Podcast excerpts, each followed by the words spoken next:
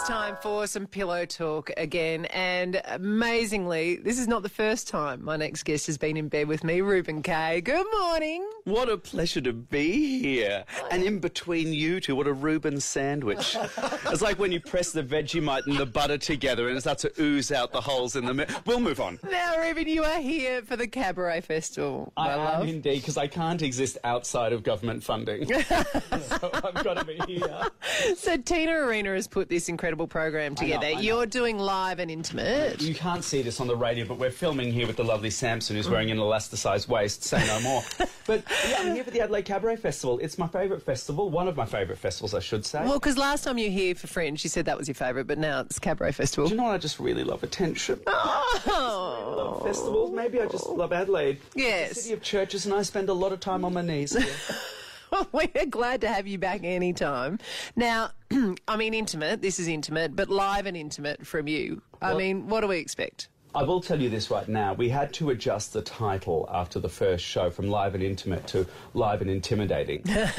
we thought that would just be. We, were, we can't lie to the consumer. Uh, it's a great show. I've got no script. It's a collection of songs, and I'm just let loose in the audience. Wow. and I just love it because I've been doing quite big shows recently, sort of six-piece bands, eight-piece bands, those big televised spots where it's all very scripted and very delineated. It all has to go through legal. It all has to go through the processes that can get it on TV. But for me to be live in the audience with no constraints, mm. I mean, that's when magic happens. Do you ever know in a moment that you think, oh, I might have gone too a little bit too far there?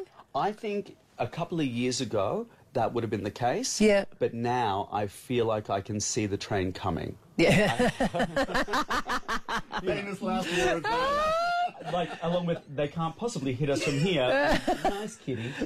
Um, I I feel like I can sense where something's headed and I can skirt around stuff now. I hope I've got that instinct. Because now I almost worry more for your act in the, you know, cancel Mm-hmm. people trying to make sure that everything is PC. I mean, we're hearing about comedians that can't do shows unless they sign off that they won't offend anyone.